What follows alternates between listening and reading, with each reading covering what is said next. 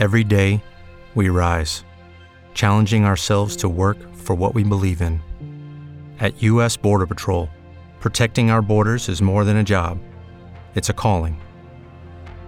Agents answer the call, working together to keep our country and communities safe. If you're ready for a new mission, join U.S. Border Patrol and go beyond. Learn more at cbp.gov/careers. Join us today during the Jeep Celebration event. Right now, get 20% below MSRP for an average of 15178 under MSRP on the purchase of a 2023 Jeep Grand Cherokee Overland 4xE or Summit 4xE. Not compatible with lease offers or with any other consumer incentive offers. 15,178 average based on 20% below average MSRP from all 2023 Grand Cherokee Overland 4xE and Summit 4xE models in dealer stock. Residency restrictions apply. Take retail delivery from dealer stock by 4 1. Jeep is a registered trademark.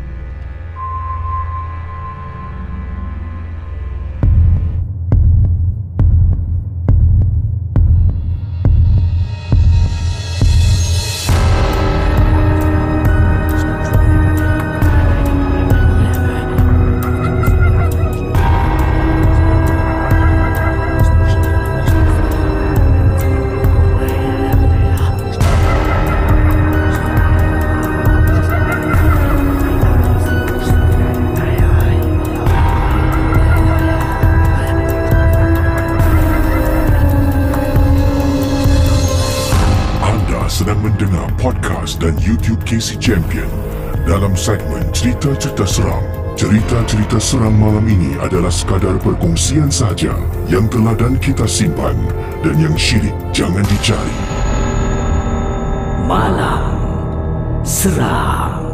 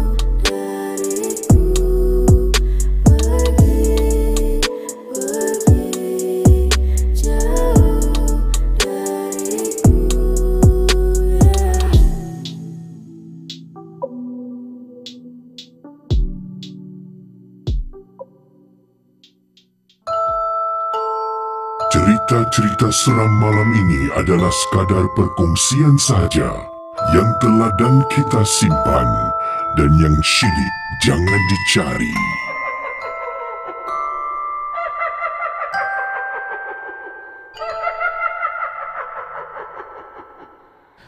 Saudara selamat berjumpa kembali dalam rancangan Malam Seram.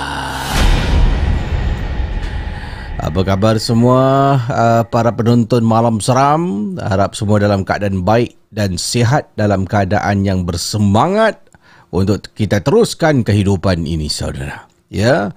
Uh, terima kasih. Selamat datang kepada geng Momok Captain, geng Momok Sarjan, kepada moderator-moderator yang ada pada tengah malam ini uh, dan kepada semua geng momok secara amnya terima kasih kerana sudi uh, bersama dengan saya Casey setiap tengah malam dalam rancangan uh, mana kita duduk berkongsi kisah-kisah seram pengalaman-pengalaman uh, pengalaman seram yang dialami secara live di YouTube ataupun anda boleh dengar secara upload uh, re-upload di YouTube dan juga melalui Spotify dan Apple Podcast.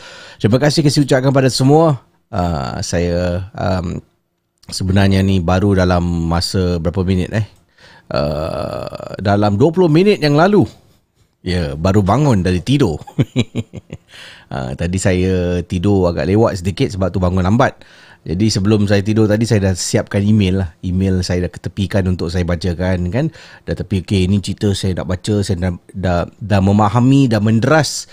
Barulah tengok time. Alamak, tak apalah tidur sekejap. Saya perlu tidur eh. Kalau tidak nanti saya tidak boleh perform eh. Macam BMW. Amboi eh. Nak BMW je eh. Jadi uh, malam ni ada banyak kisah. Dan antara kisah yang saya akan ketengahkan adalah uh, kisah yang ramai suka. Eh. Kisah berkenaan dengan uh, pengawal keselamatan dan juga uh, kaki tangan hospital. Uh, dia bukan jururawat tapi kaki tangan hospital. Jadi kisah pengawal keselamatan dan uh, seorang kaki tangan hospital akan saya kongsi bersama dengan anda.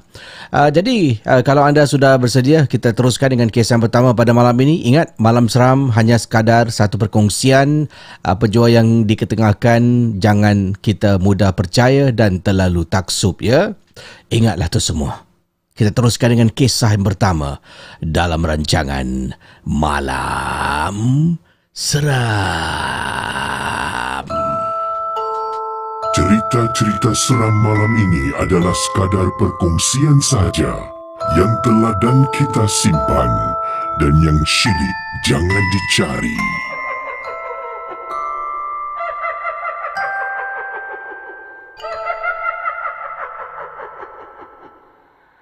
Pengalaman yang pertama pada tengah malam ini saudara. Ini datang dari seorang pengawal keselamatan yang ingin dikenali sebagai Encik Hassan. Macam nama bekas bos saya pula eh. Uh, kata Encik Hassan, apa khabar semua para penonton malam seram? Saya Hassan, seorang pengawal keselamatan saya ada kisah yang saya nak kongsi dengan Casey dan harap-haraplah Casey baca kisah yang ringkas. Pengalaman ini mungkin taklah seseram yang sedang mendengar tapi saya yang bertugas pada malam itu amat rasakan keseramannya. Begini kisahnya. Malam tu saya bekerja seorang diri. Selalunya saya bertugas dengan seorang teman. Itulah kadang-kadang ada kawan dia terpaksa ambil cuti sakit pada saat-saat terakhir. Kalau kawan sekerja, dia merancang cuti, maknanya cuti tahunan, ya, uh, dia panggil annual leave lah eh. Uh, dia merancang cuti tu minggu depan dia nak ambil cuti, nanti uh, pihak saya ni akan uruskan seorang lagi pengawal keselamatan akan dikerahkan untuk bertugas dengan saya. Walau bagaimanapun ada kalanya sakit. Kita tak tahu bila kita akan jatuh sakit dan pada waktu itu bila dia sakit tu uh, dan sepatutnya masuk kerja dia tak dapat datang. Dia telefon dan memberitahu saya dan juga bos mengatakan yang dia sakit dan terpaksalah saya bekerja seorang diri. Masalahnya Casey bila bekerja seorang diri ini bila nak buat clocking pada waktu tengah malam. Bos saya memang tahu sangat. Tempat ni memang sunyi, sepi dan amat menakutkan. Saya adalah penjaga pengawal keselamatan yang dahulu pernah bekerja di sebuah pusat beli belah di Johor. Sekarang ni dah pun jadi sebuah pusat beli belah yang sungguh gah.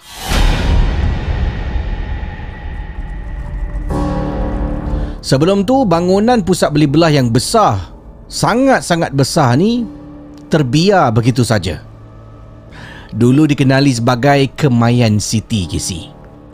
KC kalau tanya orang Johor, Kemayan City ramai tahu tentang bangunan yang dimaksudkan.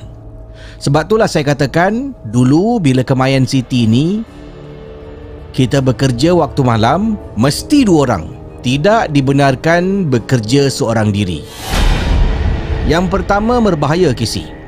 Pusat beli belah Kemayan City ni masih katanya di sini eh pusat beli belah Kemayan City ni masih lagi mempunyai barangan-barangan yang mana berharga.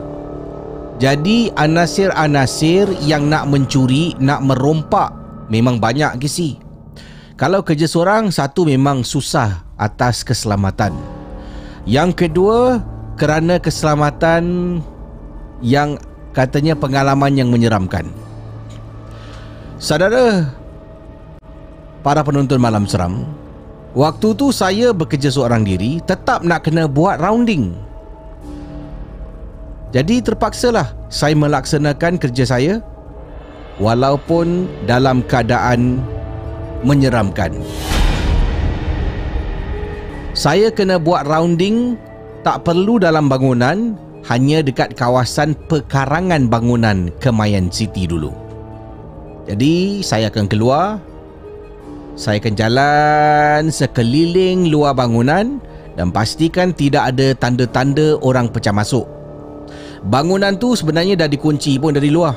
Memang tak boleh masuk kecuali kalau anda adalah kontraktor yang ditugaskan pada waktu pagi sampailah ke malam hari. Maknanya pada waktu itu With the Lucky Land slots, you can get lucky just about anywhere. This is your captain speaking. Uh, we've got clear runway and the weather's fine, but we're just going to circle up here a while and uh, get lucky. No, no, nothing like that. It's just these cash prizes add up quick. So I suggest you sit back, keep your tray table upright, and start getting lucky.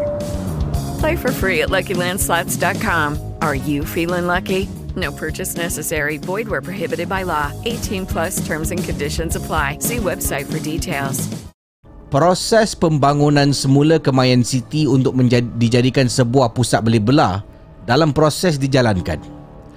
Saudara para penonton malam seram. Sedang saya berjalan, kata Encik Hassan, buat pusingan untuk tengok kalau ada tanda-tanda orang pecah masuk. Saya terperasan Casey. Ada susuk tubuh seorang perempuan lari jauh daripada saya. Jadi pada mulanya saya jalan, anda bayangkan eh, saya jalan dan saya ternampak ada orang berdiri. Lalu saya menegur. Saya mengangkat lampu suluh, saya suluh dari jauh. Saya nampak dia sedang berdiri betul-betul jarak dengan saya dan susuk tubuh tu boleh saya anggarkan dalam jarak 20 meter jauh daripada saya. Dia tengah berdiri. Kemudian saya pun tengok, siapa tu? Saya angkat lampu suluh, saya suluh. Kemudian saya kata, "Hello. Oi. Tak boleh tak boleh masuk dalam sini eh. Ni tempat larangan ni." Hello. Saudara, saya sebenarnya tengah takut. Siapa ni? Hello. Kemudian saya jalan setang, uh, selangkah ke depan. Susuk tubuh tu pusing dan terus tinggalkan saya. Dia lari. Dia lari all the way dan saya nak kejar tak nak kejar ni. Terpaksalah Casey. Terpaksa menjalankan tugas saya, saya kejar.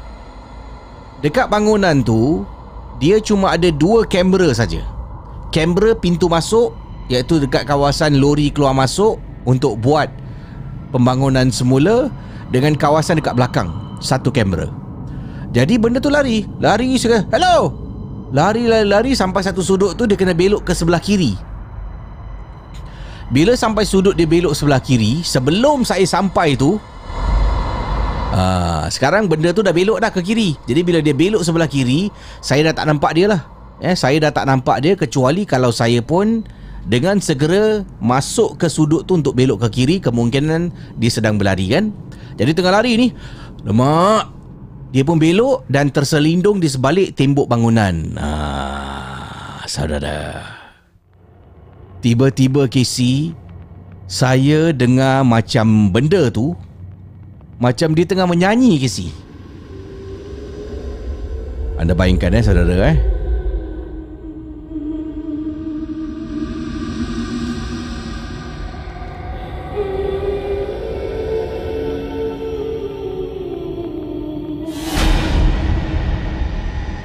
Hello Hey Jangan main-main eh Astaghfirullahalazim Hey! Menurut Encik Hassan, nasib baiklah Casey, saya tak memotong dia selaju mungkin dan saya tak lari ke kanan untuk ikut dia. Sebelum sempat saya belok ke kanan, pada malam yang sunyi, saya boleh dengar suara yang sungguh-sungguh sayup. Seolah-olah suara perempuan menyanyi pada malam tu. Saya batalkan niat untuk mengejar susuk tubuh yang saya nampak awal tadi. Saya saya hanya harap management ketika dia memandang melihat CCTV tidak nampak kejadian yang berlaku pada malam tu. Sebab CCTV ni saya tak boleh tengok. CCTV ni hanya boleh dilihat oleh saya punya penyelia. Dialah yang akan melihat CCTV berkenaan. Itu pun kalau ada kes-kes pecah masuk. Barulah dia akan buka CCTV tu dan tengok pada waktu hari kejadian yang berlaku. Alhamdulillah dah masuk 3-4 hari dah berlalu perkara ini.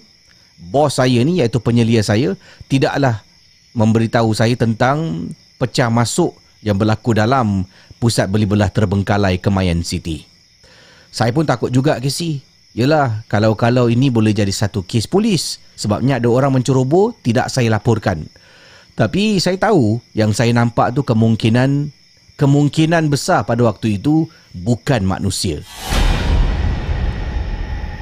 Perkara ini saya beritahu kawan saya yang baru balik sakit Casey. Dia cuti sakit selama dua hari. Bila dia balik kerja, saya beritahu dia.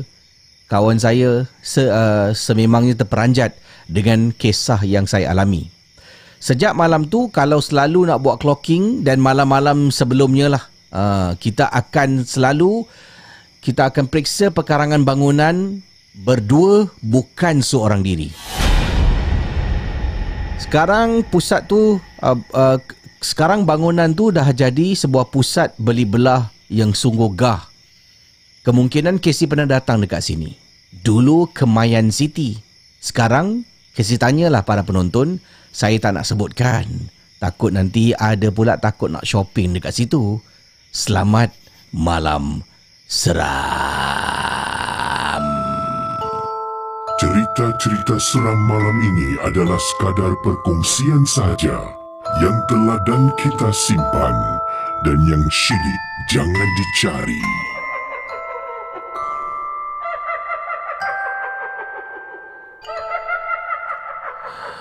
Uh, itu dia kisah pusat beli belah eh.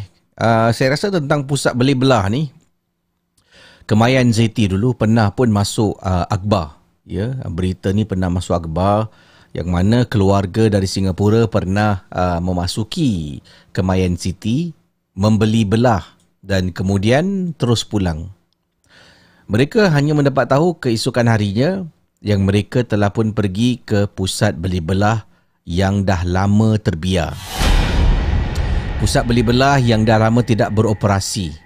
Mereka telah pun ke sana untuk membeli belah. Uh, menurut kisah yang saya ingat lah eh, daripada keratan Akbar tu, uh, sebelum pulang ke Main City ni, dia dekat dengan kawasan checkpoint kan. Jadi keluarga ni ternampak lah macam dari jauh ni ada cahaya lampu. Macam meriah lah tempat tu. Eh, oh ni mall baru ke? Dia kata eh. Ni mall baru ke? kemudian mereka pun buat keputusan, eh jom lah kita tengok. Memandu sampai masuk ke dalam tempat letak kereta. Ya, kemudian keluar daripada kenderaan, sempat masuk dalam jalan dekat dalam tu dan akhirnya mereka tinggalkan dan pulang ke Singapura hanya mendapat tahu bila mereka mereka ya uh, cuba cari uh, tentang uh, pusat beli belah tu pusat beli belah tu sebenarnya sudah tidak lagi beroperasi yang dialami oleh keluarga Singapura. Okey, um, yang ini kiriman seterusnya saya nak bacakan datang daripada pengirim kita. Assalamualaikum KC. Waalaikumsalam. Nama saya Ayu KC. Hmm, saya nak berkongsi kejadian seram yang pernah saya alami. Yang ini adalah satu kisah uh, berlaku di Singapura dan um, kisah ini berlaku di pantai East Coast. Uh, satu ketika dahululah uh, pada tahun oh, lama ni eh 1998. Oh, 1998 eh berapa puluh tahun dah berlalu eh Uh, kata Ayu, saya dengan beberapa kawan uh, sedang uh, bersantai di tepi pantai dan dulu kami camping ke si. Uh, kami tinggal di dalam tiga buah kemah. Ya, jadi ada sekejap eh, kawan saya dengan saya. Kami seramai, oh tujuh orang. Ya, seramai tujuh orang camping di pantai East Coast dan uh, menetap, eh, tidur dalam tent lah uh, pada malam tu. Sambil-sambil tu kami barbecue dekat tepi pantai. Jadi kami barbecue ni kami tak sewa barbecue pit. Hmm, kawan saya ada bawa lah uh, dia punya portable makeshift barbecue pit uh, dipasang sambil-sambil duduk uh, dengan teman-teman yang lain kami berborak-borak dan tent adalah tempat kami untuk tidur. Jadi ada tiga buah tent, ada tujuh orang. Satu tent, dua, uh, dua tent, dua orang akan tidur ya. Uh, satu lagi tent, tiga orang berkongsi satu tent. Jadi apa yang berlaku, um, kisah ni berlaku sekitar jam selepas 12 tengah malam. Itu yang saya ingat, kata Ayu. Dan uh, harap Casey bacakanlah kisah saya dalam malam seram. Anda sedang mendengar podcast dan YouTube cerita-cerita seram bersama dengan Casey Champion dalam Malam Seram. Saudara, kita mulakan dengan kisah yang dialami oleh Ayu dan temannya ketika berada di tepi pantai pada waktu tengah malam eh? Ni waktu tengah malam ni. Ha, mereka mungkin dah sampai lebih awal lagi. Jadi kejadian seram berlaku selepas 12 tengah malam.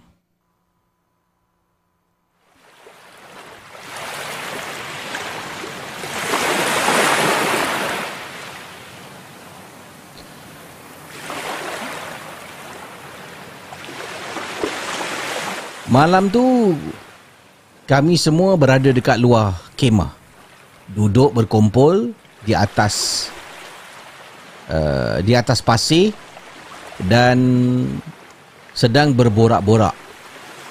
Tiba-tiba salah seorang daripada teman saya bernama Nurul. Dia dah terlalu mengantuk. Jadi saya pun sarankan Nurul untuk masuk ke dalam kemah dan tidur. Jadi Nurul pergilah ke salah satu kemah. Dia masuk ke dalam untuk lelapkan matanya. Jadi enam orang dekat luar, satu orang dekat dalam kemah. Bila Nurul masuk kemah ni, kita tak tahu kemah mana dia masuk. Sebab kita masih belum buat keputusan pun siapa tidur dengan siapa. Yelah, kita datang sana memang nak ton. Fuh, perkataan ton eh. memang nak ton dan tak ada niat pun nak tidur terlalu awal. Pada saya 12.30 malam waktu tu memang terlalu awal bila kawan-kawan berkumpul beramai-ramai. With Lucky Land slots, you can get lucky just about anywhere. Dearly beloved, we are gathered here today to. Has anyone seen the bride and groom? Sorry, sorry, we're here. We were getting lucky in the limo and we lost track of time. No, Lucky Land Casino, with cash prizes that add up quicker than a guest registry. In that case, I pronounce you lucky. Play for free at LuckyLandSlots.com. Daily bonuses are waiting. No purchase necessary. Void where prohibited by law. 18 plus. Terms and conditions apply. See website for details. Lucky Land Casino asking people what's the weirdest place you've gotten lucky? Lucky? In line at the deli, I guess? Aha, in my dentist's office. More than once, actually. Do I have to say? Yes, you do. In the car before my kids' PTA meeting. Really? Yes. Excuse me, what's the weirdest place you've gotten lucky? I never win and tell. Well, there you have it. You can get lucky anywhere playing at LuckyLandSlots.com. Play for free right now. Are you feeling lucky? No purchase necessary. Void where prohibited by law. 18 plus. Terms and conditions apply. See website for details. Ramai. Tapi saya tahu Nurul ni memang tidur awal. Jadi dia pun masuklah ke salah satu ten. Kan? So what happened ni? Kita tengah berborak-borak, berbual-bual. Nurul dah masuk eh. Ah, Casey dah masuk dalam ten. Ah, t- tapi ada yang mungkin perasan lah Nurul masuk ten yang mana. Saya tak perasan. Sebab saya memandang, duduk memandang ke arah laut. Belakang saya adalah tentage, kata Ayu.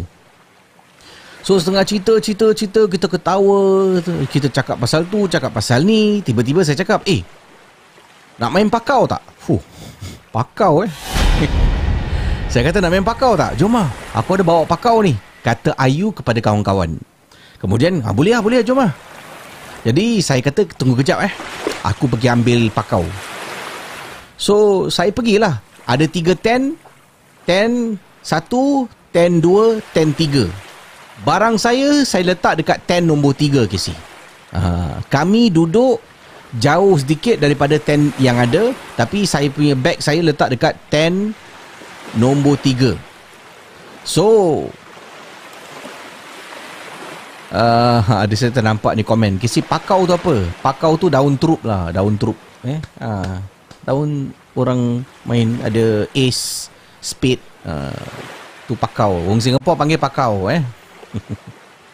uh, pakau tu adalah uh, Daun trup Yang uh, di, dibuat main lah uh, Jadi Saya pun Pergilah dekat 10 Saya nombor 3 untuk, Kata Ayu untuk ambil uh, pakau. Saya pergi ke sana dan saya masuk uh, buka zip tent tu, saya masuk dalam, saya nampak kawan saya Nurul ni tengah tidur. Dia tengah tidur and then saya tengok alamak. Dia baring, mata dia terbuka ke si. Dia baring, mata terbuka, rambut dia panjang. And then bila saya buka zip, saya nampak dia. Saya asaf. Ya Allah. Saya cakap, Ya Allah, Nurul. Kau ni terpanjatkan aku lah Saya cakap dia Jadi bila saya buka tent tu Saya terpekik kuat ke si Kemungkinan kawan-kawan saya tengah duduk dekat luar tu Dengar lah saya pekik Kan saya buka tent Nampak Nurul tengah baring Mata terbeliak Tengah baring tak, Dan masih tengok atas Astagfirullahaladzim Astagfirullahaladzim Ah, gitulah eh. Contohlah kalau dia terperanjat eh. So, saya pun cakap dengan Nurul, "Eh, kau tak tidur lagi? Tidurlah. Kau kan mengantuk. Ke kau nak join kita main pakau?"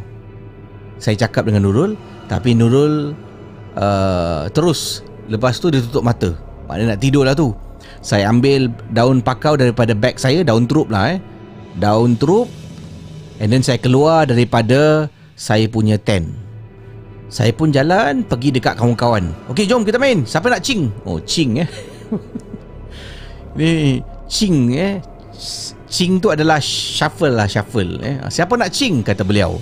And then kawan saya seorang ni tanya, "Eh, asal kau tadi kau terpekik?" Tanya kawan saya. Saya cakap, "Nurul lah. Terperanjat aku. Dia tidur dekat dalam uh, dia belum tidur dekat dalam kemah mata tidur terbaring terbuka gitu dengan rambut dia kata lah rambut Nurul tu kan panjang aku buka tent aku tak nampak dia baring macam tu terperanjat lah aku kata saya kepada kawan yang bertanya. Kemudian eh kejap. Engkau tadi masuk tent nombor 3 kan? Tanya kawan saya. Ha. Bukan ke tadi kita nampak aku nampak Nurul masuk tent nombor 2 eh taklah. Nurul kat tent nombor 3 lah. Ya ke? Aku tapi aku nampak Nurul masuk tent nombor 2 tau. Dan jadi ke si argument kat situ. So, salah seorang daripada kawan, korang ni apalah, dia pun bangun ke si. Dia bangun, dia terus pergi tent nombor 3. Dia pergi dia buka, dia tengok saya, "Ayu." Semua pandang dia, "Mana ada Nurul kat sini?" Eh, jangan main-main lah. Tak kelakar lah. Saya marah kawan saya. Kelakar ke apa?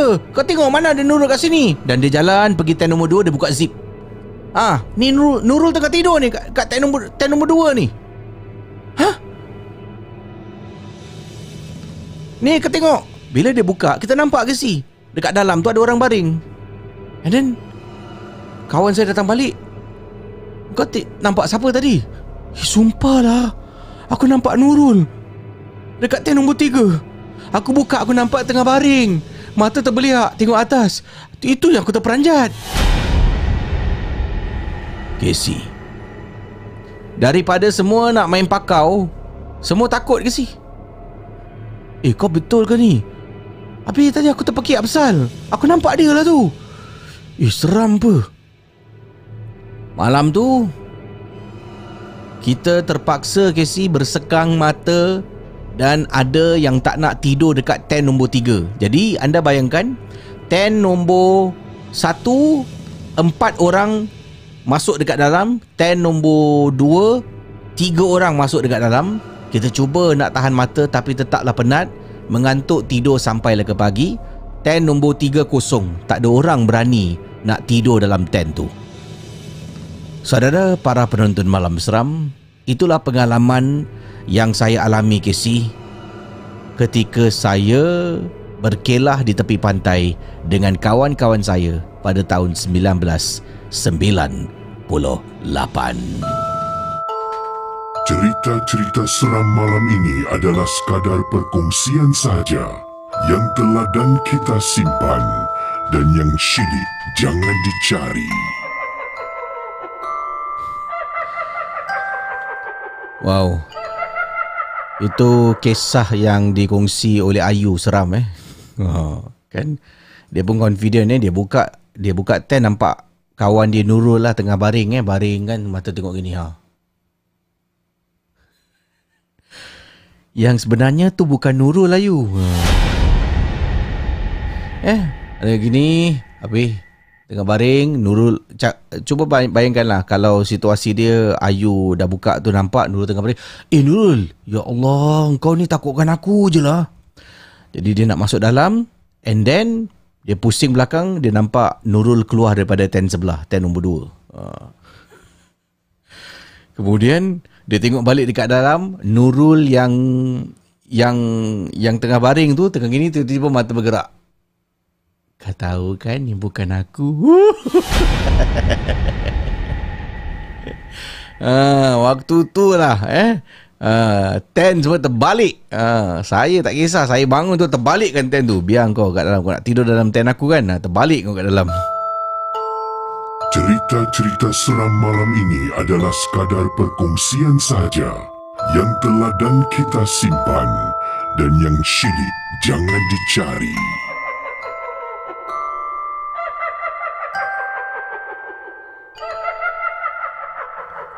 Itu tadi plot twist eh. Itu plot twist saya bayangkan. Tapi kisahnya dari Ayu Macam itulah tadi yang diceritakan. Uh, Terima kasih pada semua yang sedang menonton. Dan uh, saya nak buat uh, ni Shout out to Ashraf Channel eh. uh, Ashraf Channel. Uh, Yang mana beliau ada temu bual uh, Seorang uh, jemputan ya. Seorang uh, kawan jemputan macam itulah. Dan temannya saya tak tak tak ingat nama dia siapa tapi dia kata dulu mendengar rancangan MJ12 ketika Casey kendalikan eh. Wah, terima kasih lah uh, kerana sudi menonton dan uh, nanti insyaAllah satu hari saya nak cuba interview Asrap Channel. Uh, Asrap Channel eh. Ni semua dalam pipeline eh. In the pipeline kata orang putih eh. Asrap Channel, uh, uh, Brother Isma uh, Isma Halil ya, Isma Halil Hamzah daripada Bapak Ku FM. Uh, saya nak nak temu bual pengalaman kisah-kisah seram mungkin. Okey, yang ini datang daripada kiriman uh, Zaini eh, betul eh Zaini. Hmm, okey. Assalamualaikum Bro Casey Waalaikumsalam Saya nak berkongsi kisah uh, pengalaman seram Tapi ini bukan saya alami Ini diceritakan oleh Pak Long saya uh, Ketika dia pernah menjadi mangsa sihir Seorang gadis yang dia kenali uh, Kan Hmm, jadi itulah kisahnya uh, daripada Zaini. Uh, tapi ini bukan kisah pengalaman Zaini. Zaini dengar Pak Long dia pernah ceritakan dan apakah kisahnya? Uh, maknanya Pak Long ni pernah menjadi mangsa sihir uh, dan ini berlaku ketika dia berkenalan dengan seorang gadis. Uh, inilah pengalamannya kita sambung dalam rancangan Malam Seram.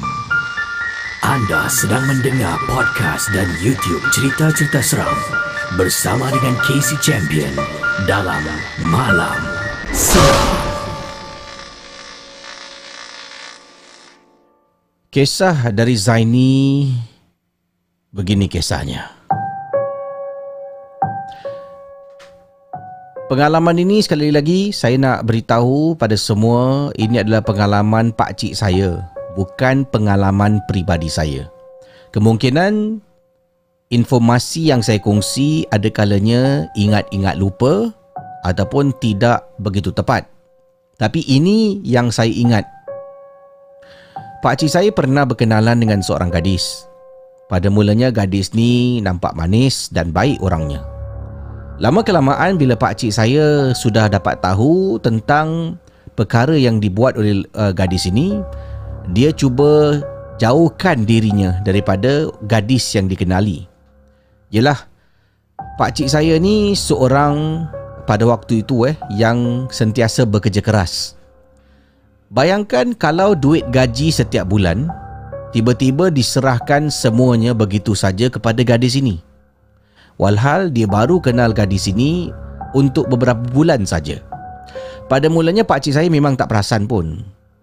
Tapi masalahnya pak cik saya ni kata Zaini seorang anak yang taat kepada ibu bapa. Maknanya bila dia bekerja, dia dapat gaji dia akan beri kepada ibu bapa. Ah, sakinya dia akan simpan untuk kegunaan sendiri. Tapi dalam masa beberapa bulan, pak cik saya ni bekerja. Dia bekerja dan mak bapak dia iaitu mak cik pak cik saya ni tak pernah minta pun. Ya, tak pernah minta duit tu ke, dari pak cik saya. Um, jadi dia tak pernah minta duit tu daripada pak cik saya dan pak cik saya tak bagi orang duit. Akan tetapi menurut pak cik saya, dia sampai minta mak bapak dia duit. Pada mulanya mak bapak ingatkan dia ada masalah keuangan lah. Eh, pada mulanya. Jadi mak bapak pun tak naklah tanya masalah keuangan dia, kenapa dia pakai duit mereka tak. Sebagai mak bapak ni kalau anak tanya, ah, boleh pinjam duit tak? Ah, boleh pinjam duit. Mak bapak akan kasih. Jadi, pak cik saya punya mak bapak ni dia kasih. Bulan pertama, bulan kedua, bulan ketiga. Masuk bulan keempat ni, pak cik saya ditanya oleh mak bapak. Dia tanya, Zaini, ni bapak tanya kau jangan marah. Bapak tengok engkau ni setiap hari kerja. Tak pernah engkau tak kerja kecuali engkau kurang sihat. Dan dah berapa bulan ni bapak tengok engkau asyik tak cukup duit aja. Mana pergi gaji engkau Zaini? Dan pak cik saya tiba-tiba waktu tu naik berang dan marah. Dia kata, "Ha? Baru pinjam sikit duit dah tanya mana duit orang." Ha, nak hadap lah duit orang. Baru pinjam sikit je. Nanti bayar balik lah. Kemudian pak cik saya ni terus keluar rumah. Jadi marah. Jadi bila pak cik saya dekat luar, dia dah jauhkan diri daripada rumah. Satu waktu tu dia macam, "Eh, kenapa aku tiba-tiba marah eh?" Dan sebenarnya duit yang dia dapat tu dia serahkan segala-galanya kepada gadis yang dikenali. Pada mulanya gadis ni tak pernah pun nak minta duit. Tapi itulah dalam perhubungan setelah kenali beberapa bulan tu barulah dia mula kasih duit segala-galanya eh gaji pak cik saya. Saudara para penonton malam seram. Benda ni mendapat perhatian sebab pak cik saya memang bukan orang seperti itu. Yalah, kalau dah bekerja bertahun, duit tak pernah putus kasih keluarga, tiba-tiba bertukar, kalau berlaku ber- perkara ni sebulan dua, kemungkinan lah eh, masalah keuangan, faham. Tapi ni dah masuk empat bulan ke si? Asyik minta duit parents. Jadi akhirnya mak bapak ni cuba. Cuba menyelidik apa sebenarnya yang berlaku pada anak dia. Sedih dan kesian bila melihat kan anak menjadi sedemikian rupa. Apa yang buat dia berubah? Barulah dapat tahu yang pak cik saya ada berkenalan dengan seorang perempuan. Itu pun mak bapak dia tak tahu eh yang dia ada girlfriend. Okey, mungkin benda yang positif lah. Ingatkan Zaini, eh, ingatkan pak cik Zaini ni kerja-kerja-kerja tak ada pasangan hidup. Oh baguslah tu eh. Jadi mak bapak dia okey. Tak marah. Tapi masalahnya bila mak bapak dia dapat tahu yang dia serahkan segala-galanya duit tu kepada perempuan ni. Itulah yang mencurigakan. Sehingga kan apa yang berlaku Casey bila pak cik tu balik, mak dengan bapak dengan seorang perawat dah standby dekat rumah. Dan pak cik saya ni menjalani rawatan perubatan dekat rumah bila dia pulang dari kerja. Dia tak dapat elak, dia berada di rumah, dirawat dan pada waktu yang sama bila pak cik dalam keadaan sedar diri eh maknanya dia tahu tentang situasi yang berlaku dan dia dalam kawalan sebab dah dah berubat kan? Mak dengan bapak ceritakan pak cik saya terperanjat dan menangis. Mohon maaf kepada mak bapak. Dia cakap dengan uh, mak bapak dia dia minta maaf yang dia tak tahu sebenarnya. Dah berbulan duit gaji dia dia tak serahkan kepada mak bapak.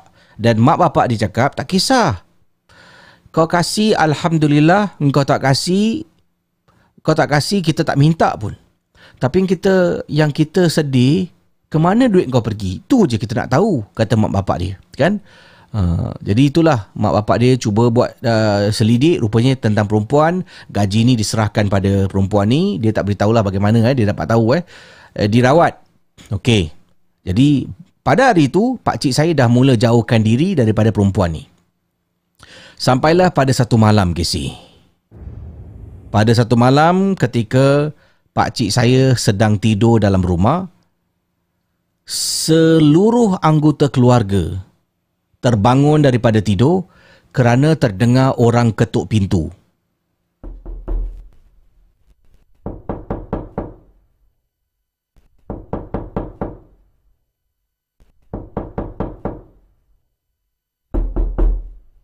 Menurut pakcik saya, dia bangun daripada tidur. Kemudian bila dia keluar daripada bilik, dia nampak kedua orang tuanya pun bangun. Saling berpandangan antara satu sama lain dengan persoalan siapa yang ketuk pintu pada lewat tengah malam ni. Jadi pandang antara satu sama lain Akhirnya bapak pakcik saya pergi depan pintu Bila buka pintu dekat luar Tak ada orang ke si tak ada orang weh. Ini meremang bulu rumah saya. And then mereka masing-masing masuk balik. Bila pakcik saya eh, Mereka masing-masing nak masuk balik tidur Pakcik saya tanya pada bapak. Dia tanya bapak dia cakap tak ada orang. Mungkin agaknya ada orang salah ketuk pintu rumah. So balik masuk tidur kan. Baru nak tidur Pintu diketuk sekali lagi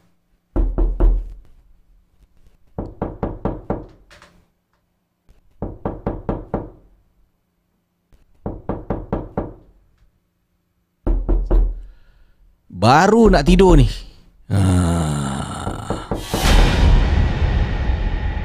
Sekali lagi keluar dari bilik, pandang antara satu sama lain.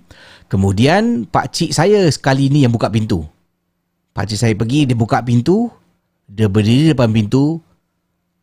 Pak cik saya kata dia tak ingat apa-apa, terus dia jatuh pingsan. Pingsan depan pintu. Dia tak sedar ke sih? Waktu tu keadaan agak kecoh menurut uh, keluarga pak cik saya ni dia dah jatuh pingsan selepas dia buka pintu. Bapa uh, dia cuba hubungi pakar yang merawat. Pakar tu datang. Pada malam tu juga pakar tu datang. Dan bayangkan pak cik saya masih tak sedarkan diri tapi tetap bernafas. Uh, tak sedarkan diri tetap bernafas pingsan. Dan bila pakar tu merawat pakar tu cakap bila dia, dia datang rumah dia nampak dekat depan rumah pak cik saya dia nampak ada tiga perempuan rambut panjang sedang berdiri. Rambut panjang dia sampai tutup muka sampai ke lantai ke si sedang berdiri depan rumah saya. Depan rumah uh, mak bapak lah, mak bapak pakcik saya. Jadi bila dia datang dia nampak dia jauh. Sebelum masuk rumah tu dia nampak susuk tubuh tiga eh. Tiga makhluk ni depan pintu rumah. Pak cik pun uh, tukang perawat ni pun masuk dalam dan cuba sedarkan uh, uh, pak cik saya yang pingsan. Selepas sedar tu, pak cik saya macam histeria. Tutup pintu. Tutup pintu. Tutup pintu, tutup pintu. Dia tunjuk tutup pintu, tutup pintu. Dan bapa tutup pintu. Dan pakar tu pun ceritakan, tadi bila saya datang, saya sebenarnya terperanjat. bila nampak depan rumah awak ni ada tiga makhluk rambut panjang tengah berdiri. Saya dah tahu dah ini angkara dia. Dipendekkan cerita, pak cik saya dah sekian lama tidak jumpa dengan gadis ni, asyik jauhkan diri. Gadis ni hantar barang ke si? Tiga orang, tapi barang tu tak boleh masuk dalam rumah. Ah, dia tak boleh masuk dalam rumah pak cik saya kerana bapa dengan mak pak cik saya ni adalah orang satu yang tidak pernah putus solat dalam rumah. Yang kedua, mereka mengaji dalam rumah. Nanti waktu maghrib lah waktu uh, pak cik uh, ibu bapa kepada pak cik saya ni akan ada sesi mengaji suami isteri. Benda tu tak boleh masuk sebab dia takut. Rumah tu menurut pakar ni ya apa yang dilakukan oleh keluarga dia menghalang benda tu daripada masuk ke dalam rumah. Jadi bila pak cik buka tu, pak cik nampak Kata pakcik saya memang betul saya nampak ada tiga perempuan rambut panjang tengah berdiri depan rumah. Itulah yang waktu benda tu sedang tengok pakcik saya merenung ke arah mata dan terus pakcik saya pingsan. Rawatan diteruskan dan akhirnya perempuan tu sedar yang dia perempuan tu sedar yang tembelang dia dah pecah dan dia terus jauhkan diri daripada pakcik saya. Proses ni menurut pakcik saya memakan hampir satu tahun kisi. Hampir nak dekat satu tahun eh. Uh, pakcik saya hilang duit, kemudian cuba proses jauhkan dia daripada perempuan ni. Perempuan ni hantar barang, dia makan masa yang lama tapi alhamdulillah berhasil. Sebab kalau kita putus asa setengah jalan, pastinya pakcik saya akan jadi mangsa sihir pada perempuan ni sampailah habis semua simpanan. Sekian terima kasih. Selamat malam seram.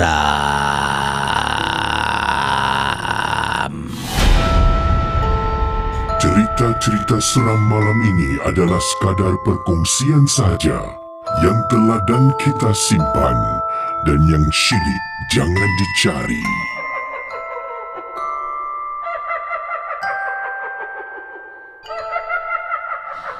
Wow, itu dah kisah daripada kisahnya agak panjang. Saya dah potong eh ha, beberapa. With the Lucky Land slots, you can get lucky just about anywhere. This is your captain speaking. Uh, we've got clear runway and the weather's fine, but we're just going to circle up here a while and uh, get lucky. No, no, nothing like that. It's just these cash prizes add up quick. So I suggest you sit back, keep your tray table upright, and start getting lucky. Play for free at LuckyLandSlots.com. Are you feeling lucky? No purchase necessary. Void where prohibited by law. 18 plus terms and conditions apply. See website for details. Judy was boring. Hello. Then Judy discovered ChumbaCasino.com. It's my little escape. Now Judy's the life of the party. Oh, baby, Mama's bringing home the bacon. Whoa, take it easy, Judy. The Chumba life is for everybody. So go to ChumbaCasino.com and play over 100 casino style games. Join today and play for free for your chance to redeem some serious prizes. ChumbaCasino.com. No purchase necessary. Void where prohibited by law. 18 plus terms and conditions apply. See website for details. uh, perenggan supaya saya dapat ringkaskan kisah. Tapi sedikit sebanyak anda tahulah tentang apa yang berlaku ya. Jadi pak cik dia ni berhabisan duit dengan seorang gadis ni yang dikenali pada mula nampak baik kan. Ha, Lama kelamaan dia pun tak perasan yang dia asyik kasih duit. Sampailah ibu dan ayahnya perasan Uh, selalu setiap bulan dia kasih mak bapak duit dan mak bapak pun tak minta eh dia kasih uh, kasih kita ambil lah kan Kemudian yang meng- menghairankan gaji habis dan dia malah pinjam duit mak bapak. Eh, bulan pertama, bulan kedua, bulan ketiga sampai kan mak bapak tertanya lah, eh, ah, minta maaf, ah, kau ada masalah keuangan ke? Mana duit gaji kau? Oh, marah member eh. Dan uh, sebelum uh, beliau pingsan kan, uh, kali yang dia mana kali kedua tu orang ketuk pintu, dia buka pintu. Dia buka pintu, kemungkinan bila dia buka pintu sebelum dia pingsan tu dia ternampak. Eh, itulah dia, waktu tu dia ternampak tiga perempuan depan rumah sedang berdiri dan mungkin sedang memandang ke arah dia. Dia ternampak dan terus kedemam dan dia jatuh pingsan. Itu benda yang terakhir dia nampak. Eh. Jadi Dahsyat eh perempuan ni eh. Uh. Seram eh. Jadi jangan disangka saudara air yang tenang tiada buaya eh. Uh, jangan disangka wanita yang nampak uh, yalah eh nampak sopan santun eh uh, tiada buayanya dekat dalam. tapi janganlah kita buruk sangka ya. Uh, kadang-kadang husnuzon uh, tapi biarlah berpada-pada. Uh, dan kita bersangka baik sangat dan kemudian sampai kita tidak ada uh, mungkin uh, apa ni tidak ada uh, batas untuk kita awasi sebab kita tak kenal orang tu. Uh, itu pun membahaya jugalah. Okey, uh, kita akan berkongsi kisah selanjutnya. Saya akan mungkin jawab panggilan-panggilan anda pelbagai kisah pengalaman ni. Terima kasih pada semua uh, yang sedang menonton Malam Seram dan uh, juga sumbangan uh, super chat akan saya bacakan sebentar nanti. Kita kembali Bersama dengan saya Casey selepas ini, kita berehat seketika boleh? Malam Seram kembali dengan uh, lagu berikut ini, Jangan ke mana-mana. Anda sedang mendengar podcast dan YouTube cerita-cerita seram bersama dengan Casey Champion dalam Malam Seram.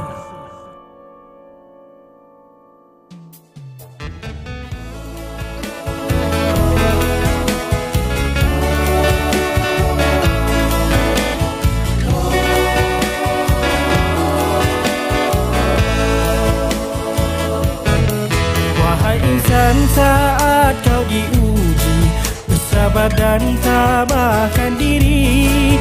Patuh dan reda pada ketentuan ilahi Agar dapat muhasabah diri. Yang datang pasti akan pergi Yang hidup pastikan mati. Hargai apa yang dimiliki Bersyukur nikmat yang diberi Jangan mudah putus asa. Bersyukur pada yang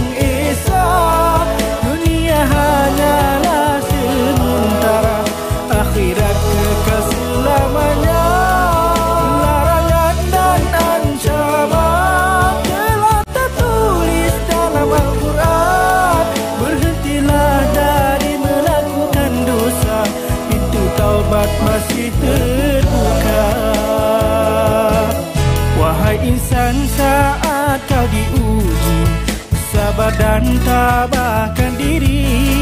Patuh dan rela pada ketentuan ilahi. Bersyukur nikmat yang diberi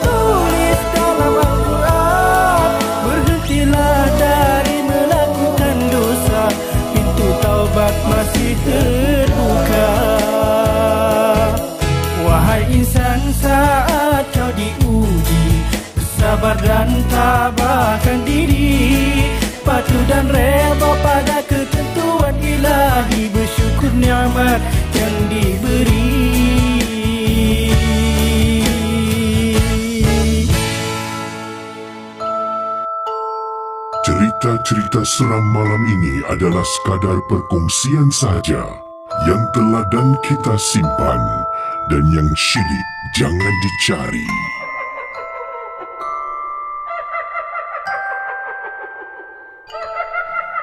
Uh, lagu tadi dari nyanyian uh, iaitu Team Talk Malaysia dengan lagu Ujian Insan. Terima kasih kepada Team Talk Malaysia. Anda boleh cari eh kalau nak dengar lagu tu boleh support lah Team Talk uh, boleh pergi ke YouTube channel Team Talk Malaysia dan dengar ataupun anda, anda type eh Ujian Insan di YouTube dan anda boleh uh, dengar lagu mereka on repeat mode. Jadi support lah uh, iaitu uh, mereka yang berbakat daripada Malaysia. Mereka ni adalah golongan um, orang yang kelainan upaya. Uh, jadi tidak boleh melihat tapi bakatnya memang luar biasa lah. Uh, terima kasih kepada Tim Talk kerana sudi uh, membenarkan Casey untuk putarkan eh, uh, lagu nyanyian dan ciptaan anda. Memang hebat sangat ya.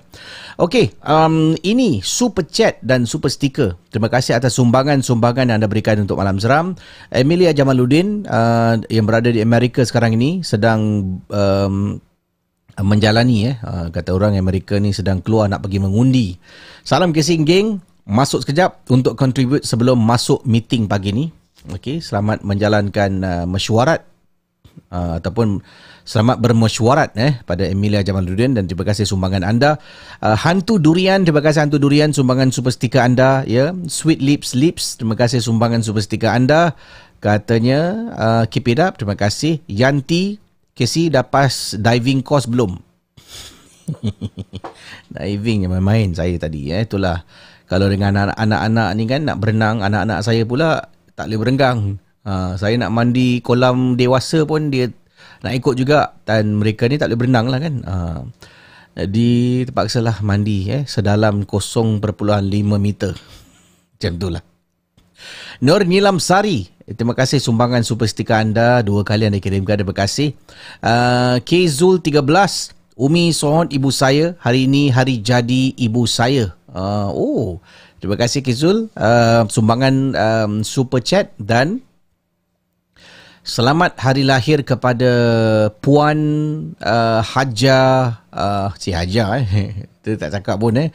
Uh, kita doakan semoga Umi Saad ibu saya hari ini uh, semoga di panjangkan usia dan kesihatan yang berkekalan insyaallah ya. Uh, yang sentiasa uh, dapatlah melakukan uh, kebaikan dalam dunia ini ya insyaallah. Terima kasih kepada anda. Kak Jananas terima kasih. Sumbangan daripada Kak Jananas.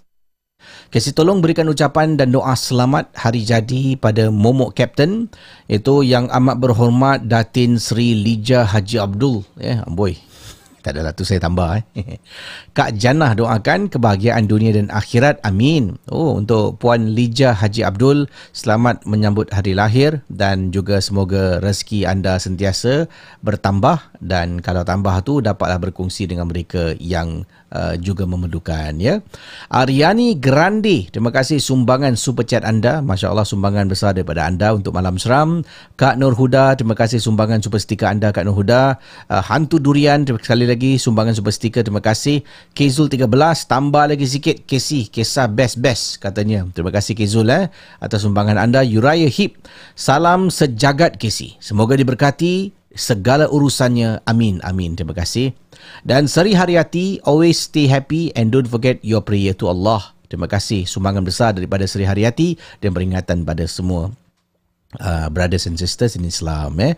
Jadi, terima kasih pada semua kita sambung kisah uh, sebelum saya jawab panggilan uh, saya jawab panggilan dulu lah eh. jawab panggilan kemudian kisah tentang kaki tangan hospital dia bukan jururawat, dia bukan doktor, eh, dia bukan misi, bukan eh, tapi dia bekerja sebagai seorang kaki tangan hospital. Akan saya kongsi sebentar nanti. Yang ini saya nak tengok siapa yang boleh saya telefon ni. Uh, yang ini kiriman daripada mana ni?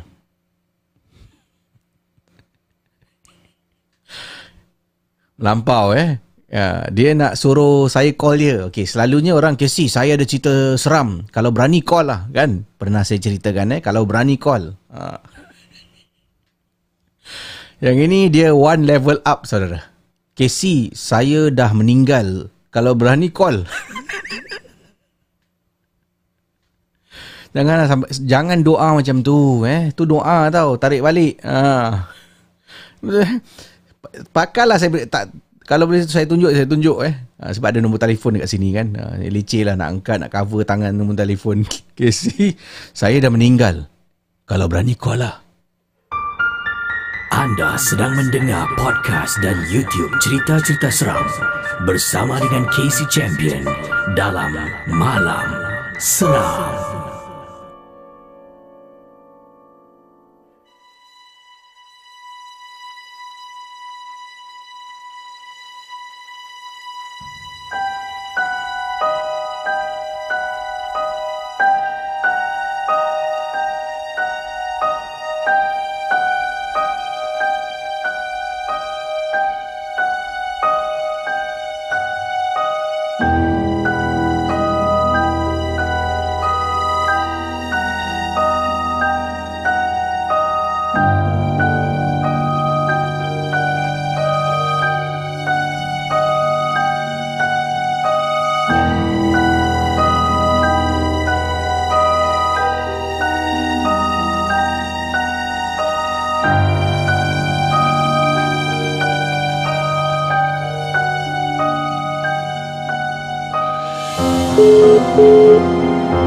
Jom kita call teman kita di melalui panggilan Hello, WhatsApp. Ya, Waalaikumsalam. Hello, siapa bercakap ni? Saya Muhammad Amirul Yesi. Amirul. Amirul, panggilan dari mana Amirul? Dari sini. Dari mana Penang? Ya, Pulau Pinang. Oh, Pulau Pinang jauh tu eh. Baik, Amirul, uh, pengalaman Amirul ten- ya, ya. tentang tentang apa ni Amirul? Silakan Amirul. Tentang uh, dalam kawasan Kilang. ah. Ah, silakan. Tentang Johor. Ah, silakan Amirul. Gangguan. First malam. First ma- uh, yang malam pertama saya ada dekat dalam Kilang ni. Hmm. uh, masa tu pukul 12 je sih. Hmm. Sebab uh, saya orang nak pergi tandas lah. Saya, saya, saya orang dua yang nak pergi tandas tu. Hmm. Kawan pun cakap lah. Uh, jom lah, aku nak pergi sekali. Saya pun, ah, okey tak apa, jom kita pergi sekali. So, lepas, lepas kami dah pergi tu, saya masuk-masuk tandas pun, saya tengok, eh, ayat terbuka. Saya kata kat dia. Eh, awak, ayat terbuka ni. Dia pun kata, biasalah, perkara biasa. So, kami dah habis, dah buang apa semua, dah cuci tangan. Satu-satu pintu tandas dia hempas. Satu, ah, satu-satu pintu tandas dia hempas. Hmm. Saya pun, eh, lain macam ni. Dia pun pergi kan nak tengok. Lepas tu, dia kata dekat saya, eh, belakang tu ada perempuan dengan rambut panjang lah, diri. Saya pun minta bungkam lah lari. Ah, itu saja Casey. Terima kasih Amirul yang berada jauh di Ya. Pulau Pinang. Selamat malam seram. Selamat tengah malam.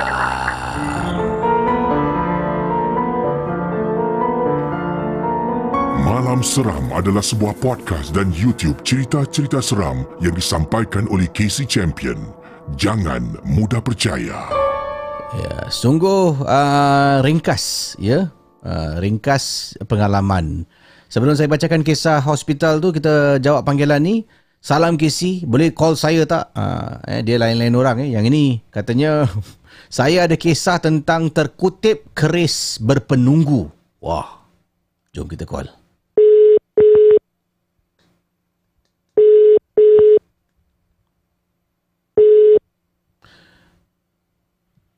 Hello? Hello, Assalamualaikum. Hello, salam. Ah, siapa bercakap di hujung talian ni? Ah, Casey, nama saya Ali. Ali. Panggilan dari mana, Ali? Daripada Pahang, Malaysia. Oh, dari Pulau Pinang kita turun ke Pahang, kita bersama dengan Ali dan uh, anda katakan tadi dalam um, uh, mungkin penjelasan yang ringkas tu anda yang terkutip keris ke atau kenalan ke atau ahli keluarga yang terkutip keris berpenunggu ni silakan. Oh, ahli keluarga. Ah, silakan. Ah, pakcik saudara. Okey. Kisah dia macam ni. uh, mula-mula saya nak cerita macam mana saya boleh dapat tahulah tentang keris ni eh. Mhm. Uh, satu hari tu uh, saudara saya sepupu sepapat ni datang satu keluarga dekat rumah tau. Okey. Uh, jadi uh, dia datang sebab uh, sepupu saya ni tiga adik-beradik. Yang seorang ni yang nombor dua dia sakit. Hmm. Jadi uh, dia dah pergi berubat semua tak tak tak boleh nak ubat, tak jumpa nak ubat semua, tak boleh nak ubat. Hmm. Jadi last-last sekali uh, kakak dia dengan adik dia mimpi tau Casey. Dia mimpi, uh, kakak dia mimpi. Hmm. Uh, kau kalau nak ubat, uh, lebih kurang macam ni lah. Kau kalau nak ubat, kau pergi ambil satu pisau ni dekat makcik kau. Okey. Hmm. Hari yang sama juga adik dia mimpi. Uh, kau kalau nak ubat abang kau, kau ambil satu sabit ni dekat Pak Su kau. Pak Su, Pak Su tu ayah saya lah. Hmm. Nah, jadi dia pun datang rumah. Uh, ayah saya pun keluarkan lah barang-barang dia sebab dia ada lah juga barang-barang macam uh, buku lima lama. Dia ada sabit dengan dia time ni lah dia keluarkan keris kecil tu tau. Dia keris kecil je, kecil. Saiz tapak tangan berbalut kain kuning tau. Ha, jadi uh, dah selesai dia dah ambil dia punya kata sabit tu kita pun tanyalah pasal keris ni eh, ini keris apa ni tak pernah nampak saya sendiri pun tak pernah nampak tau time tu hmm. jadi um, ayah saya pun buka cerita ah, ni keris ni sebenarnya ada kisah dia pakcik kau kisah dia macam ni pakcik kau yang askar tu dia pergi pan- masa tu dia main-main kat pantai, lepak-lepak pantai. Ha. Dia jumpa benda ni dekat pesisir pantai, dia pergi kutip bawa balik. Jadi dia bawa balik hari pertama tak ada apa-apa. Pada hari kedua tu uh, dia dah pergi kerja, bini dia seorang-seorang kat rumah. Jadi dalam tengah hari dia bini dia daripada dapur nak pergi ke ruang tamu, kan dia namp, uh, daripada dapur ke ruang tamu nampaklah pintu pintu depan tu kan. Pintu depan tu terbuka. Se- sebelum sebelah pintu depan tu ada satu kerusi. Kan jadi dia ternampak ada satu seorang pakcik ni dia berjanggut hmm. berjubah hijau berserban hijau. Dia serba hijau tau Casey Hmm. jadi dia pun terkejut lah. Eh kau ni siapa ni? Orang tu senyap je. Hmm. orang tu senyap je. Kau dia macam halau lah. Makcik saya tu halau. Eh keluar keluar keluar. Ni rumah aku. Kau siapa? Kau keluar. Hmm. jadi dia dah keluar uh, dah kunci pintu semua dia takut. Dia dah rehat-rehat. Dia hampir tertidur lah. Hmm. bila hampir tertidur dia dapat rasakan dekat ujung kaki dia macam ada orang tarik-tarik. Macam benda tu macam marah ke lebih kurang macam tu lah. Jadi sejak pada kejadian tu dia dah bagi tahu suami dia dia bagi tahu ayah dia. Dia orang tak berani rupa-rupanya sebab keris tu. Oh. jadi keris tu pun ah sebab keris tu. Hmm. dia, dari situlah dia orang tahu yang ish ayah dia pun mulalah nak tak tahu nak bagi siapa tak tahu nak letak kat mana keris tu tau. Hmm. dia pun call ayah saya. Hmm. um, uh, Din ada keris ni lah. Si ni bawa balik lah. Hmm. sebab dia tahu ayah saya ni macam uh, dia ada barang-barang lama juga. Jadi dia bagi bagi tahu ayah saya lah. Hmm. kau boleh tengokkan tak keris ni Din? Ah, tak apalah boleh lah. Dia pun ambil ayah saya ambil simpan kat rumah. Um, tak ada apa-apa yang macam uh, kena kacau apa tak. Cuma keris tu saya perasan ayah saya simpan kat rumah dia akan letak dalam posh bag.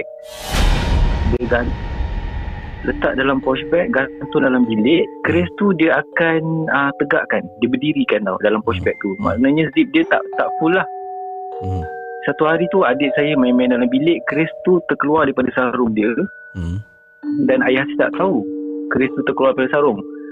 Uh, efek dia dekat ayah saya tiba-tiba uh, esoknya dia macam sakit leher macam tak boleh nak pandang kiri kanan tau. Dia bila bawa motor dia macam melegak macam orang patah leher. Cuma dia dekat luar tak ada kesan apa-apa. Hmm. dia dekat dalam. Jadi ayah saya pergi berubat pergi berubat tak tahu sebab apa. Dia jumpa kawan dia uh, yang tukar ubat ni. Dia kata aku rasa kau kena tengok barang kau. Rupanya betul. Ayah saya cek balik keris tu terkeluar daripada sarung dia. Oh. ayah saya masukkan balik dalam sarung. Simpan dia elok dah lepas tu dia dah elok macam biasa dah lepas tu saya dah tak nampak lagi keris tu Casey Oh. Mana menghilang keris tu? Ha, siapa yang jumpa keris tu? Eh, berhati-hati ya. Seram eh keris yang ada penunggu-penunggu ni ya. Ini dekat eh, kalau kalau tadi saya ada ceritakan sebelum kita akhiri ni uh, kalau dekat Johor tadi ada tempat kawasan seram dia panggil Kemayan City lah eh Villa Nabila Ah, dekat ah. Pahang ada tak tempat seram yang mungkin popular di kalangan uh, tem- uh, warga tempatan Uh, kalau betul-betul warga tempatan sebenarnya sebab saya membesar di kawasan Felda kalau Oh, okay. okey. kita tahu Felda kan hmm. um, memang banyak sebab Felda ni kan kawasan perumahan yang di, dibuat Hmm. daripada hutan-hutan Yes, dulu saya- kan hutan, jadi ah. banyak laluan banyak laluan banyak kisah yang oh. dekat jalan tu mesti ternampak ataupun kelibat lalu dekat jalan besar Ah. jalan utama nak masuk kampung lah Ah, jadi kawasan Felda ni lah seperti anda katakan tadi eh. Dia dulu hutan-hutan kemudian dia terus tebang semua pokok-pokok eh. Mungkin itu Ya, tempat ah. tempat penginapan dia dijadikan rumah pula. Ah. waktu itulah eh akan berlakulah penampakan-penampakan eh. Bet- betul. Ah, jadi terima kasih ah, pada anda sudi berkongsi kisah malam seram dan selamat malam. Malam. Seram. Terima kasih Malam Seram adalah sebuah podcast dan YouTube cerita-cerita seram yang disampaikan oleh Casey Champion. Jangan mudah percaya. Okey, dua lagi cerita akan saya terus akhiri malam seram pada malam ini. Kita akan sambung esok, jangan takut ya. Um, dua cerita lagi. Cerita yang seterusnya, ah, kaki tangan hospital dan satu cerita. Oh, saya simpan cerita ni untuk last. Ya, cerita berkenaan dengan nenek yang tinggal serumah dengan dia. Uh, bila saya tadi uh, membaca kisah tentang nenek ni saya nak faham eh. Nak faham, saya baca, oi seram juga ni kalau kena eh. Tak tahulah benar ataupun tidak kan.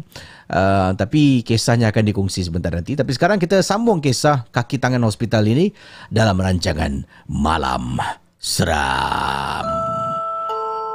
Cerita-cerita seram malam ini adalah sekadar perkongsian sahaja yang telah dan kita simpan dan yang syilid jangan dicari.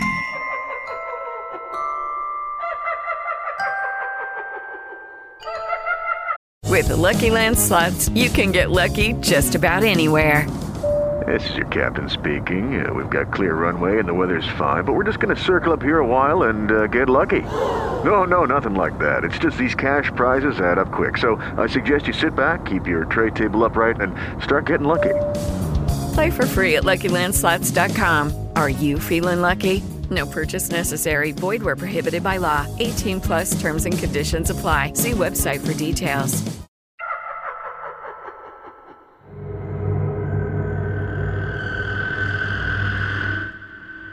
Assalamualaikum kepada semua yang sedang menonton Malam Seram.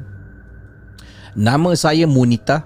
Saya adalah seorang peminat Malam Seram dan seorang pekerja di hospital. Saya bukan nurse KC, saya bukan misi tapi saya pekerja di sebuah hospital di Kuala Lumpur. Kejadian seram ini berlaku ketika saya bekerja pada shift malam.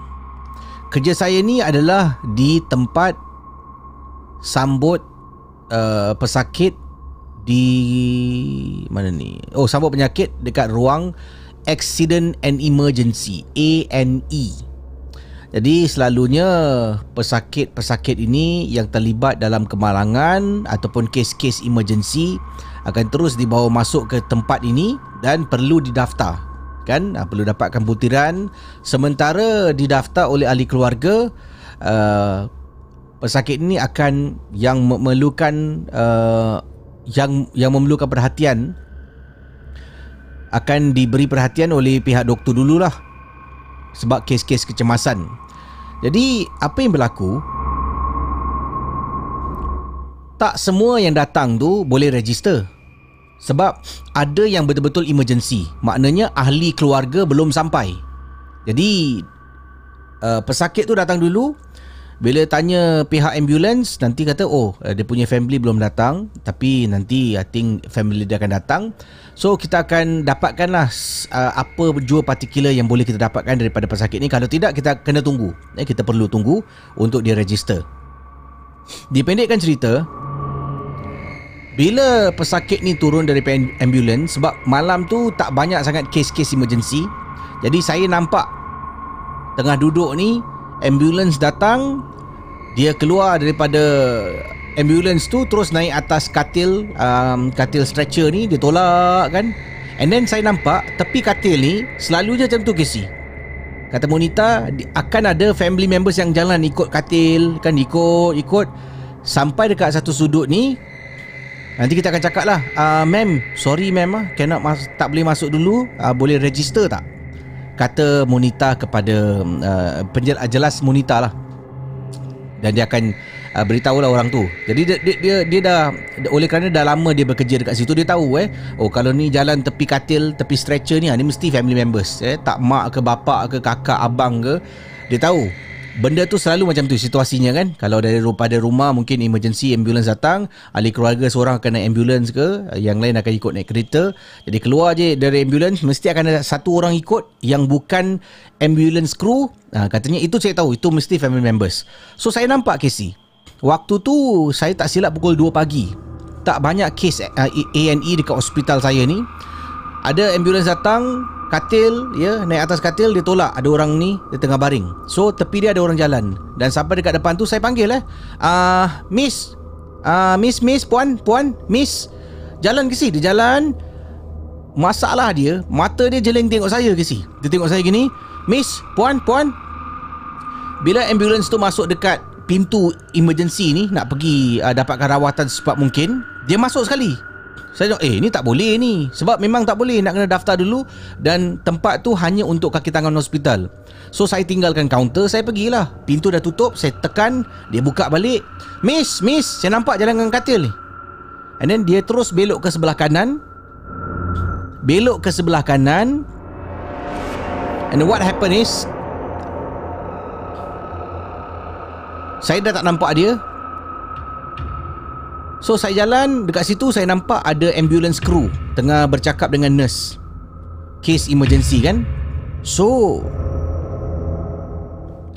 saya cakap dengan ambulance crew, "Eh, mana tadi pergi perempuan ni?" Tanya Monita lah tanya. Mana tadi perempuan ni? Tadi ada sebelah dia ada family member ikut tau. Saya panggil banyak kali lah dia tak tengok. Mana dia pergi? Kemudian ambulance crew kata, "Ah, sorry, perempuan mana?" No, tadi you you tolak ini stretcher masuk dalam kan tapi you ada perempuan ikut. I think the family members nak kena register mana dia? And then ambulance crew kata Ma- mana ada orang tadi? Mana? So saya pun macam rasa muskil. Saya rasa hairan. And then datang satu lagi katil. Dia tolak kan? And then saya ternampak Casey bila dia tolak masuk dekat dalam hospital tu saya nampak ambulance crew ni tengah berbual tau. Seolah-olah yang katil tengah tolak ni dengan katil yang first masuk tadi tu, these two patient ni adalah related. But yang tengah baring dekat atas katil ni, muka dia dah tertutup dengan kain putih. So saya tanya dia pergi kru. Ah, sorry ah, ini kenapa ah? Oh, ini accident ah. Oh, accident. Yes. I think this one is the wife. Isteri dia meninggal dunia. Suami dia cedera parah, isteri meninggal dunia. So Casey tergerak hati Casey. Saya pun keluar rasa sebab dan sedih. Saya angkat kain tu. Perempuan yang disahkan meninggal tu, wajah dia sama dengan perempuan yang saya nampak jalan tepi katil yang tengah tenat pada waktu yang sama. Saya dapat Astaghfirullahalazim kata Munita.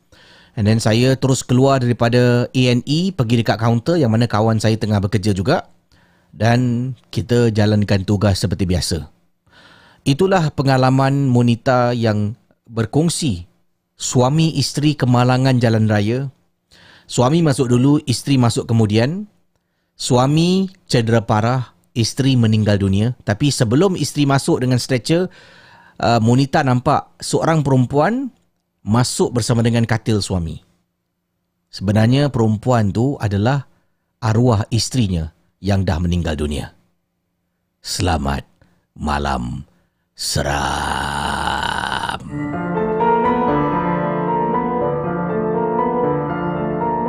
Malam Seram adalah sebuah podcast dan YouTube cerita-cerita seram yang disampaikan oleh Casey Champion. Jangan mudah percaya.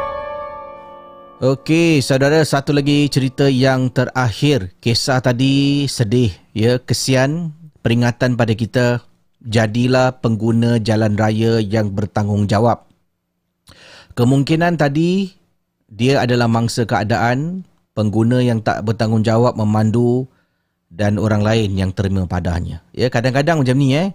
Awak memandu kat depan, alamak nak kena exit ah.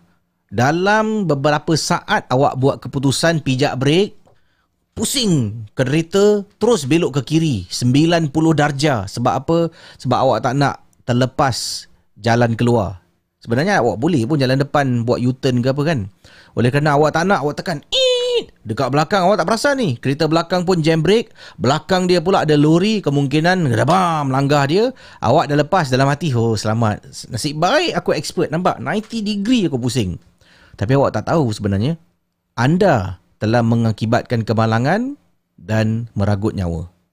Nyawa yang anda ragut ni adalah nyawa orang yang uh, keluarga eh yang ada suami, ada isteri, ada anak-anak, uh, seorang ibu mungkin dan jadilah pengguna jalan raya yang bertanggungjawab ya. Uh, sebab kecuaian anda akan membuat orang lain kerugian sebenarnya. Ada yang patah tangan mungkin.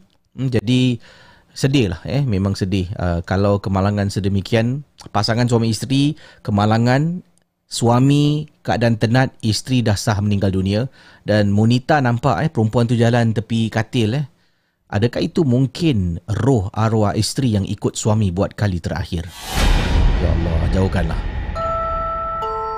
Cerita-cerita seram malam ini adalah sekadar perkongsian sahaja yang teladan kita simpan dan yang syilid jangan dicari.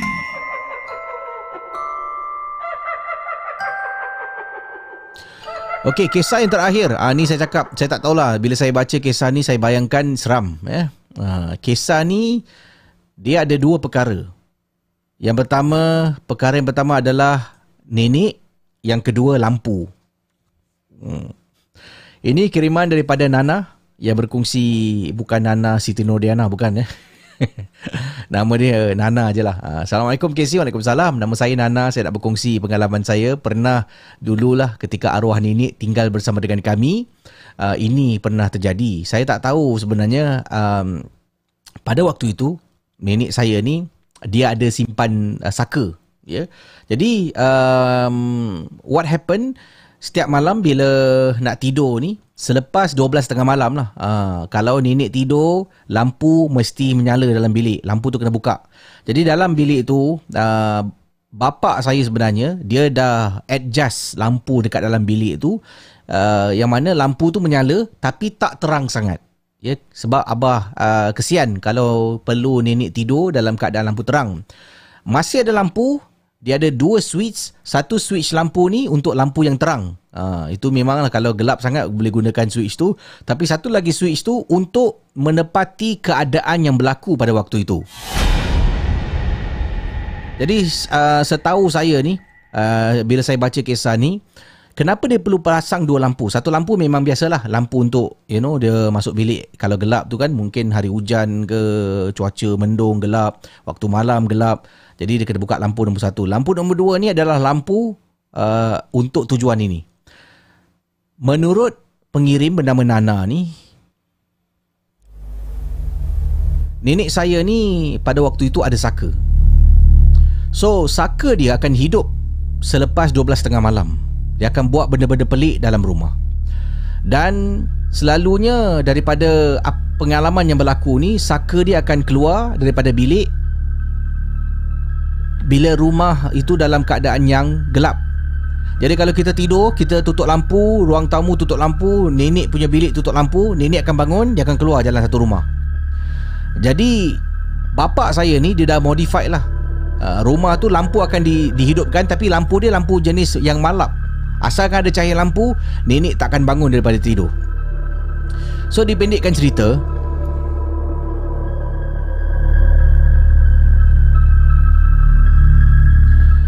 Malam tu Mak bapak saya Tak ada dekat rumah. Ha, Dia keluar atas urusan lah. Jadi Bapak saya ingatkan saya berkali-kali. Dia kata Nana Saya tidur dalam rumah tu Saya Nenek saya Dengan Abang saya Jadi Selalunya bab-bab gini Bapak saya akan cakap dengan saya lah Dia tak akan cakap dengan abang saya sebab dia tahu abang saya ni jenis yang malas nak layan. Jadi dia akan cakap dengan saya, Nana, nanti sebelum nenek tidur, sebelum 12 tengah malam, lampu tukar eh. Cakap tukar lampu, maknanya buka lampu yang malap tu lah. Ya pak. So semua dah keluar kan? Semua keluar selepas waktu isyak. Masih belum 12 tengah malam Casey. Dan nak dekat 12 tengah malam, nenek pun masuk dalam bilik, dia pun nak tidur. Dia tidur dekat atas katil, Nenek dah tidur. Saya pun mat, uh, buka lampu yang malap tu. Ruang tamu lampu malap. Ruang uh, Semua ruang dekat rumah tu Lampu yang lebih malap. Termasuklah bilik tidur saya. Abang saya dalam bilik tidur dia Dah tutup pintu dah. Saya tak boleh tutup pintu Sebabnya kadang-kadang nenek akan terbangun Nak minta tolong. Dia nak pergi toilet Jadi saya terpaksa tidur Buka pintu Dan boleh nampak bilik nenek saya pada waktu itu. Casey Dipendekkan cerita Tiba-tiba saya terbangun Casey. Tengok jam pukul Betul-betul eh 2 minit selepas 12 tengah malam. 2 minit selepas 12 tengah malam. Saya tersadar Lampu bilik saya padam Lampu bilik nenek padam Lampu seluruh rumah saya rasa terpadam Siapa yang padam? Terus saya tengok katil nenek saya. Tak ada orang Casey. Nenek saya maknanya dah bangun. Saya pun turunkan kaki daripada katil. Saya panggil. Nek. Nek. Nek. Nek. Tiba-tiba saya dengar macam kaki orang berlari. Lari sih. Lepas tu berhenti. Nek. Nenek. Abang! Abang! Berkali-kali saya pekik abang, abang, abang, abang saya tak sedar Casey. Dia tak sedar ataupun dia malas nak layan. Abang! Saya dengar nenek saya berlari. Nenek saya ni, dia boleh berjalan. Tapi dia tak boleh buat benda-benda seperti berlari, melompat. Ya, dia kalau nak berlari, saya rasa tu bukan nenek saya. Dan seperti kata Nana ni, ayah saya, saya dengan keluarga tahu nenek ada saka. Waktu selepas 12.30 malam tu lah, saka dia akan aktif. Dia pernah bangun, dia akan jalan satu rumah, kadang-kadang dia akan berdiri depan katil. Sebab itu ayah dapat tahu yang saka dia tak akan bangun, tak akan buat nenek bangun daripada tidur kalau rumah terang. Jadi ayah cuba eksperimen tukar lampu dengan lampu yang lebih malap, sama juga nenek akan tetap tidur sampailah ke pagi. Jadi bila saya tersadar, selepas 2 minit selepas 12.30 malam, saya nampak lampu semua tutup. Kemudian saya tengok menjengah dekat bilik nenek, nenek tak ada atas katil ke si? Itulah yang saya dengar tiba-tiba bunyi orang lari. Casey memang seram Casey. Nenek saya orang dia kurus sangat. Kurus dengan rambut dia agak panjang dan siapa yang tak takut kalau tahu nenek ada saka. Jadi saya panggil abang. Abang saya tak menyaut. Saya dengar nenek tengah lari. Bunyi dia datang daripada ruang tamu. Saya tak tahu nak buat apa sebab saya nak buka suis lampu dekat ruang tamu memang jauh ke si. Saya kena keluar daripada bilik. Kemungkinan saya akan ternampak nenek saya dalam keadaan terbangun pada waktu malam. Jadi saya terpaksa buat bodoh lah. Saya terus bangun. Apa yang saya buat the next thing is saya tutup pintu saya. Tutup pintu, kunci daripada dalam. And then saya buka lampu. Casey. Para penonton malam seram, bila saya dah tutup eh saya turun di katil. Sebelum saya uh, turun daripada katil saya panggil nenek saya. Saya panggil abang saya tak ada orang menyaut tapi saya dengar bunyi telapak kaki orang berlari. Saya terus pergi dekat pintu. The moment saya tutup pintu kedebam! Nenek saya nak buka pintu bilik saya. Bila nenek cuba paksa buka gedebung gedebung gedebung abang! Abang! Abang Abang saya tak bangun-bangun. Casey dipendekkan cerita. Akhirnya nenek masuk bilik automatik eh. Sebelum subuh dia masuk, bapa dengan mak saya masih belum balik. Dia akan automatik masuk dalam bilik, dia akan tidur balik sampai uh, dia bangun pada waktu pagi tu. Jadi besok tu saya marah abang saya. Saya kata, abang, adik panggil abang banyak kali. Abang cakap, aku dengar. Habis kenapa abang tak menyaut? Abang saya cakap, kau fikir aku tak takut? Aku pun takutlah. Selamat malam seram.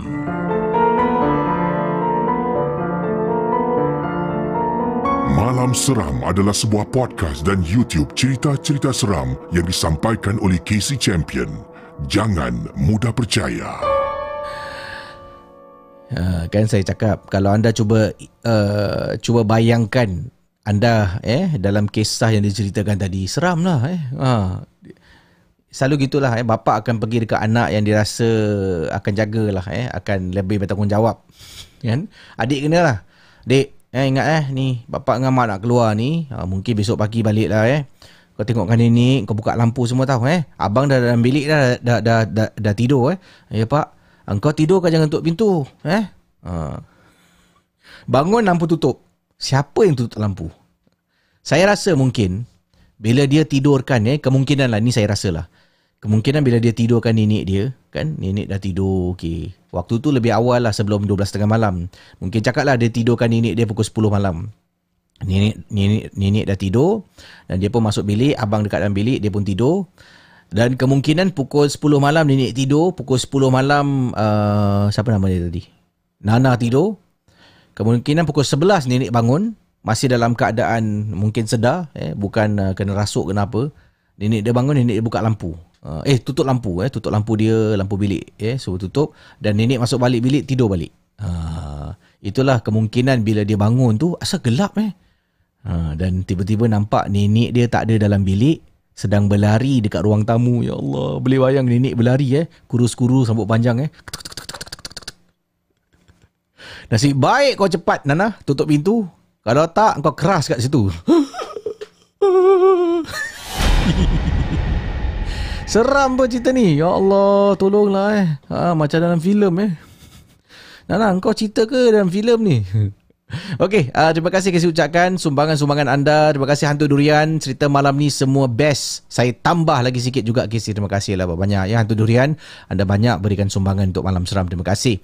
Uh, yang ini Uh, itulah antara kisah yang dapat saya bacakan pada malam ini dalam malam seram. Saya jumpa anda esok malam boleh? Sekarang dah 1.30. Uh, jangan lupa untuk subscribe, like dan komen. Dan insyaAllah uh, saya nak cuba interview eh, dua orang dalam uh, saya punya apa ni bucket list eh, untuk interview uh, Brother Isma Halil Hamzah. Uh, kata orang dia adalah seorang Uh, pencerita cerita seram yang legend eh. Oh, dia telah pun menceritakan kisah uh, pengalaman tentang pemanggil yang accident yang yang hubungi beliau kalau tak silap saya.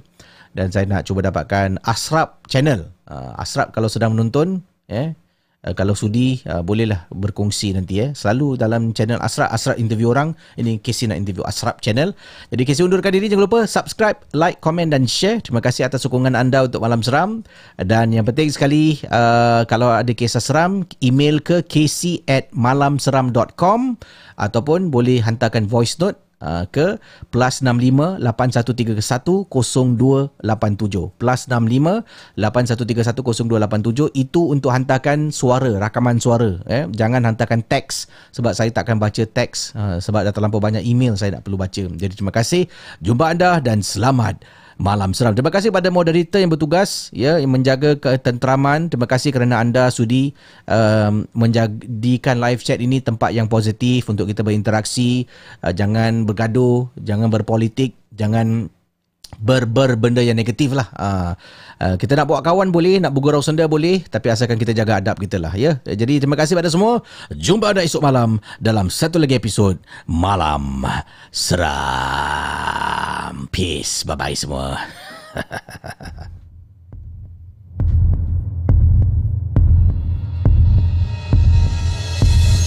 Terima kasih kepada anda yang sudi mendengar Malam Seram, sebuah podcast dan YouTube cerita-cerita seram yang dikongsi oleh Casey Champion. Kita jumpa di lain episod.